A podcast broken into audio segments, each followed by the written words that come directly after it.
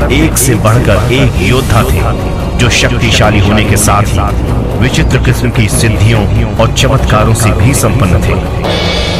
उनके मायावी और रहस्यमय कारनामों को जानकर आप हैरान हो जाएँगे।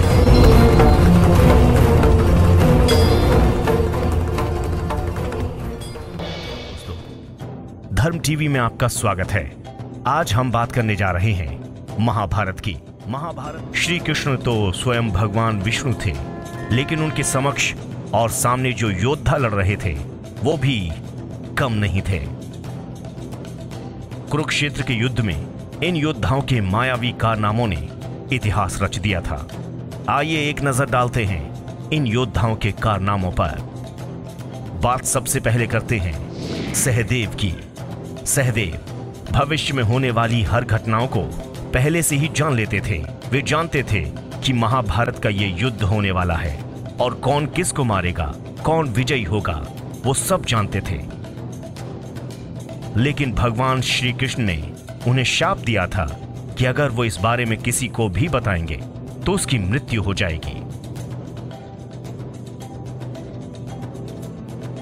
अब बात करते हैं बर्बरीक की।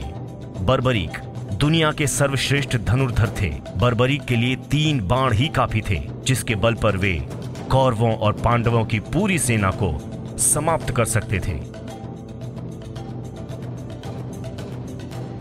युद्ध के मैदान में भीम पौत्र बर्बरीक दोनों खेमों के मध्य बिंदु, एक पीपल के वृक्ष के नीचे खड़े हो गए और ये घोषणा कर डाली कि मैं उस पक्ष की तरफ़ से लड़ूँगा, जो हार रहा होगा। लेकिन भगवान श्री कृष्ण ने युद्ध के पहले उन्हें भी ठिकाने लगा दिया। उसका शीर्ष काटकर। आज उन्हें खाटू श्याम के नाम से जानते हैं। महाभारत के युद्ध में संजय, वेदादि विद्याओं का अध्ययन करके वे धृतराष्ट्र की राज्यसभा के सम्मानित मंत्री बन गए थे। आज के दृष्टिकोण से वे टेलीपैथिक विद्या में पारंगत थे। कहते हैं कि गीता का उपदेश दो लोगों ने सुना। एक अर्जुन और दूसरा संजय। सैकड़ों किलोमीटर दूर बैठे संजय ही धृतराष्ट्र को युद्ध का वर्णन प्रतिदिन करते थे।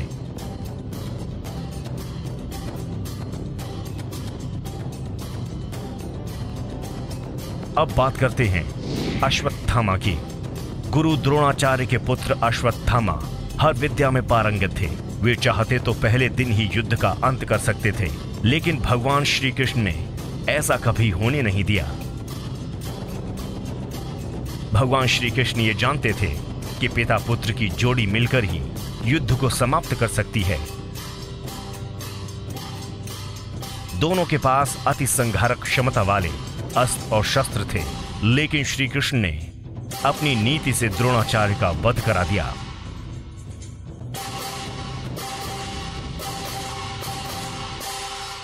अब बात करते हैं कर्ण की। कर्ण से यदि कवच कुंडल नहीं हत्याए होते, यदि कर्ण इंद्र द्वारा दिए गए अपने अमोघ अस्त्र का प्रयोग घटोत्कच पर ना करते हुए अर्जुन पर करता तो आज भारत का इतिहास और धर्म कुछ और होता। कर्ण के कवच कुंडल होना उसके रहस्यमय व्यक्तित्व का परिचायक था।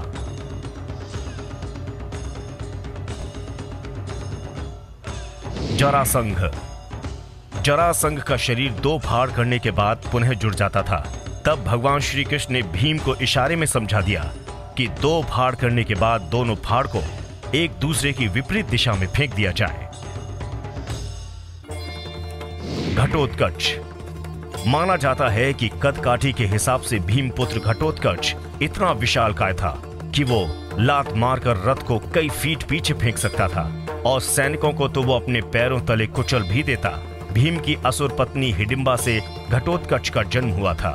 हिडिंबा एक मायावी राक्षसनी थी।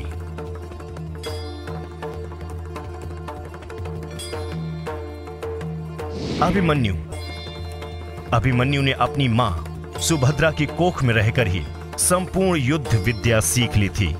माता के गर्भ में रहकर ही उसने चक्रव्यूह को भेदना सीख लिया था। लेकिन वो चक्रव्यूह को तोड़ना इसलिए सीख नहीं पाया, क्योंकि जब इसकी शिक्षा दी जा रही थी, तब उसकी माँ सो गई थी। अब बात करते हैं भीष्म की। शांतनु गंगा के पुत्र भीष्म का नाम देवव्रत था। उनको इच्छा मृत्यु का वरदान प्राप्त था। वे स्वर्ग के आठ वसुओं में से एक थे, जिन्होंने एक श्राप के चलते मनुष्य योनि में जन्म लिया था।